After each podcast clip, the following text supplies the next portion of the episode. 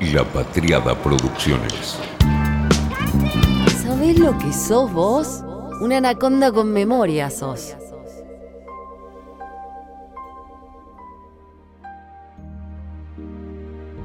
Los de whisky son los podcasts que más me gusta grabar, por algo que debe ser bastante obvio.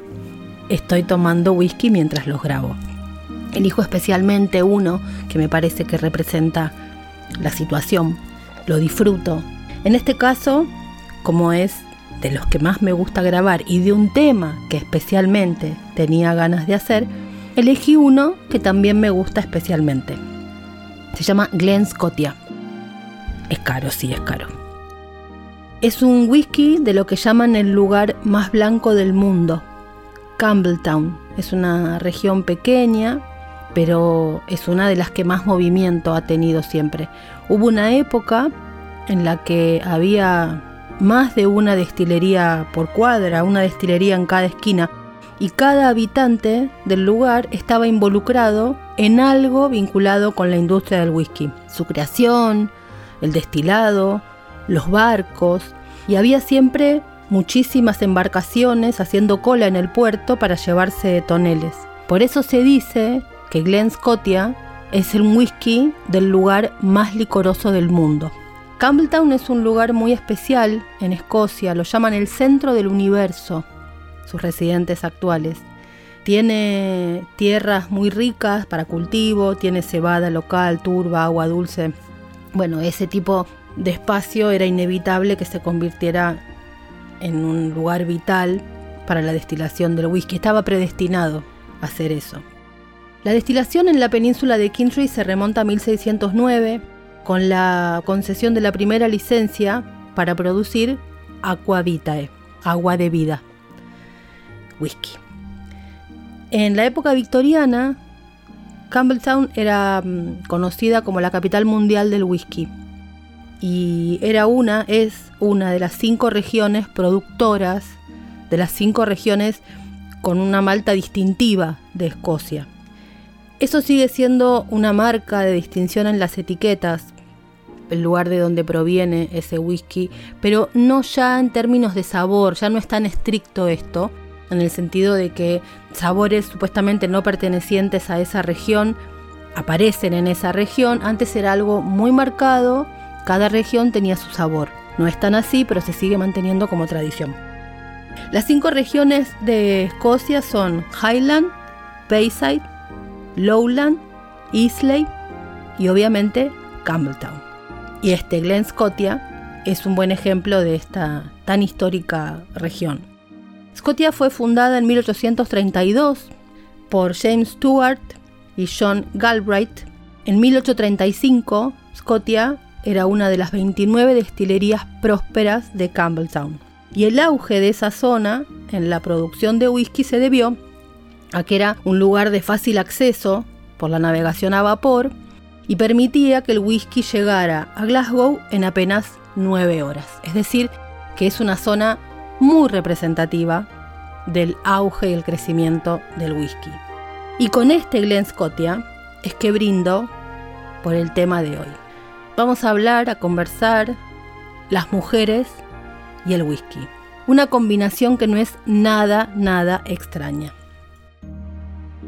Es cierto que cuando uno dice whisky todavía el imaginario sigue ubicando a un varón en una barra, seguramente en una escena con la luz tenue, una escena brumosa o con mucho humo de cigarrillo, un hombre torturado en la barra. Bueno, cerremos los ojos, corramos al hombre y pongamos una mujer. Suele identificarse con varones de cierta edad, pero pongamos una mujer. Hay muchísimas mujeres en la historia del whisky y de hecho muchas marcas muy importantes no solo nacieron gracias a mujeres, sino que hoy tienen a mujeres como representantes de este trago. Muchas mujeres hoy lideran la industria como lo han hecho desde el fin de la historia hasta el día de hoy. Fueron las mujeres quienes inventaron la cerveza allá por el año 4000 a.C. María Hebraea era una alquimista del siglo IV y fue una de las primeras en construir un alambique. Más cerca en el tiempo, en 1811, Helen Cumming se convierte en la primera mujer del mundo a la cabeza de una destilería.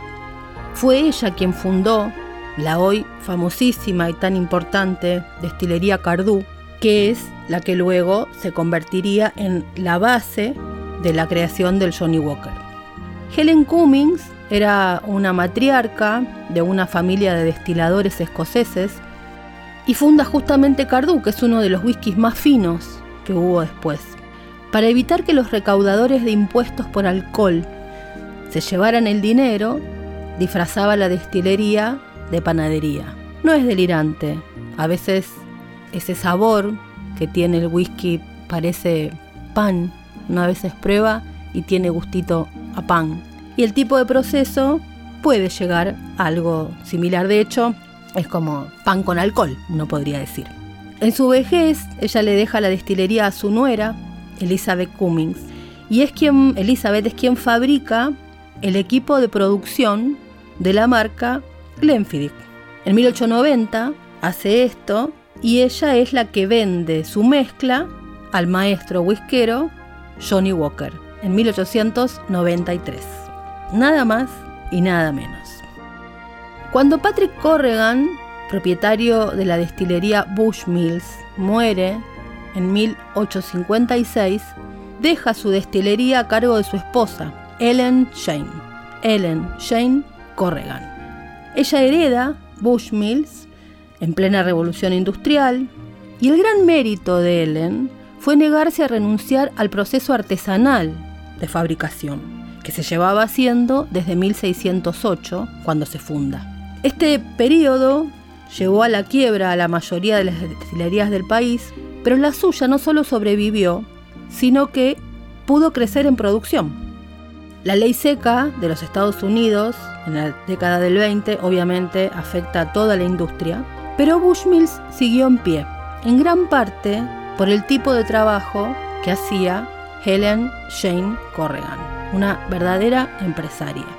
Ella consolida la producción y la aumenta en un 25% en esa época tan tremenda para la historia del whisky, como para todas las bebidas. ¿no?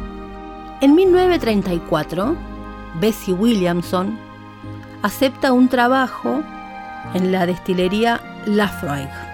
Es la First Lady of Scotch, porque no solo evitó que la destilería de Islay fuera tomada por el ejército, sino que consiguió que los estadounidenses prefirieran un single malt antes que el blend escocés. Se sabe que la variedad de whisky conocida como Bourbon, que es el americano, el estadounidense, nació entre 1782 y 1786 en el sur de los Estados Unidos, en Kentucky básicamente. En ese lugar, una jovencísima viuda llamada Catherine Spars Fry se casa en segundas nupcias con un agricultor, Adam Carpenter. Él se dedicaba a la cría de ganado y a elaborar whisky casero. Catherine queda viuda por segunda ocasión y se queda sola a cargo de nueve hijos a los que saca adelante vendiendo Bourbon. 1809. Su receta especial todavía es la que se replica y está en el Museo Histórico de la Sociedad de Kentucky, una gran madre y una de las grandes mujeres del whisky.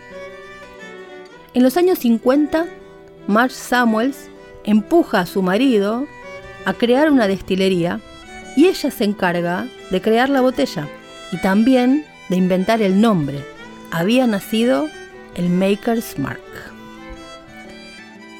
Una vez que termina la ley seca, los estadounidenses se habían acostumbrado a los whiskies de mala calidad, los que compraban de contrabando. Entonces costó un poco introducir los, buenos whiskies en ese mercado. Una secretaria ejecutiva de Ian Hunter, dueño de una destilería escocesa, Laphroaig, que ya la mencionamos hace un ratito, se encarga justamente de la empresa cuando él muere repentinamente en 1938. Bessie se dedica a viajar a los Estados Unidos para hacer el marketing de su single malt. Para la Segunda Guerra Mundial, resguardó las barricas para evitar su destrucción. Por eso es que ella es la llamada primera dama del whisky, una verdadera valiente. Cuidó el whisky como Catherine cuidó a sus nueve hijos. Marge Samuel era hija del dueño de una destilería llamada Mattingly and Moore Distillery en un lugar en Kentucky. Esto es a mediados del siglo XIX. En ese mundo en que vivía se casó con otro destilador, Bill Samuels, que era dueño de TW Samuels Distillery. Y también era amiga de Jim y Mary Bean, los creadores de Jim Bean. Por aquel tiempo todos trabajaban con centeno, pero Marsh decide usar una mezcla de cebada roja de invierno y crea así el primer bourbon artesanal. Ese es el que bautiza Maker's Mark. Como decíamos, diseñó la botella con un pequeño halo rojo y fue un éxito que dicen que su marido nunca le reconoció, pero la historia sí. De hecho, ella es un ícono feminista en los Estados Unidos por crear este whisky, que es un sabor que quizá para esa época es un sabor más dulzón, tal vez más amable con el paladar de las mujeres de ese momento, no tan acostumbradas a un sabor más duro en esa época como podía ser el escocés. Rachel Barry es la primera mujer whisky maker en una marca actual, es una química de profesión, se especializa en ciencias de la maduración del whisky en el Instituto de Investigación del Whisky Escocés y ha elaborado en la industria varios productos durante 25 años. Llegó a la familia Brown Forman en 2017 como Master Blender y trabajó para las marcas Glendronach, Ben Riach, Glenmorangie y trabaja también en Morrison Bowmore Distillery, que son los dueños de Ardbeg y de Ardmore. Una enorme carrera. No es la única, pero es una mujer muy importante. Helen Mulholland es otro de los ejemplos de mujeres creadoras de whiskies. En 2007 se convierte en la, primer, la primera mujer master blender de Bushmills. El consumo de whisky entre las mujeres es mucho más alto de lo que se suele pensar. En los Estados Unidos, por ejemplo, un 37% de los consumidores de whisky son mujeres. La industria ha sabido adaptarse a estos cambios de paladar. Primero empezó lanzando whiskies más florales y más dulces, como esto que decíamos del Maker's Mark, que se suponía que era un sabor más amable, más acorde con el paladar femenino. Sin embargo, los datos han ido demostrando que las mujeres preferimos sabores más auténticos. Y es eso, como siempre, la publicidad sabiendo medir la temperatura social antes que otras disciplinas. Y de ahí es, decía, que entonces varias compañías hayan elegido a mujeres para promocionar, para llevar adelante sus campañas, poner justamente a mujeres como estandarte. Series como Mad Men o Cómo conocía a tu madre han sido claves, obviamente, para mostrar que el whisky no es solamente una cuestión de hombres. Un gran ejemplo, creo que el gran ejemplo, es el de Diageo, que es la dueña, el grupo dueño de Johnny Walker, y elige ella a Christina Hendricks, elige este grupo, mejor dicho, a Christina Hendricks, que es una de las actrices de Mad Men, es la figura por lo menos para mí, es la figura de Mad Men en su vinculación con el whisky. En el anuncio de Johnny Walker se la ve a Christina Hendricks con un vaso, su figura curvilínea tan poderosa. Está ella con su vaso y dice, es clásico, es atrevido, es Johnny Walker y lo has pedido tú, una mujer. En 2013, Jim Beam también decide elegir a una actriz, en este caso Mila Kunis, como la embajadora de la marca. Y en 2016, Diageo vuelve a apostar su campaña a una mujer, una campaña Love Scotch, y elige a Coco Rocha, que es una modelo y es una de las embajadoras de los whiskies escoceses de la marca. Varios estudios incluso no solo demuestran que las mujeres tomamos mucho más de lo que se supone o de lo que se cree, sino que además demuestran, decía, que las mujeres nos gusta mucho el whisky, especialmente porque lo sabemos catar mejor. Parece que nuestra propia biología nos permite tener más cantidad de sentidos puestos a la hora de catar. El problema, claro, es que durante años a las mujeres no se nos formó en el arte de catar whisky. Hay un desconocimiento causado. Cuando ese desconocimiento causado se rompe, las mujeres empezamos a mostrar no solo que nos gusta, que además podemos este, seguirlo, que nos podemos fascinar, sino que además parece que la biología nos ha dado también ese don. En el mundo se han ido formando agrupaciones, espacios, organizaciones donde las mujeres se encuentran para tomar whisky, para degustarlo, para charlar de él y también para demostrar el nivel de importancia que tenemos en esa industria. Women Who Whisky es una de las organizaciones que funciona en Estados Unidos y en varios lugares del mundo. Women Whisky Lovers en Argentina hay también. Y también está la rama femenina del whisky malt en Argentina. Esto ocurre en todos los lugares del mundo. Las mujeres tenemos un rol absolutamente destacado en esta industria. Así que por ellas brindamos hoy, en este caso, con este exquisito Glen Scotia. Salud, chicas. Fue una realización de La Patriada Producciones.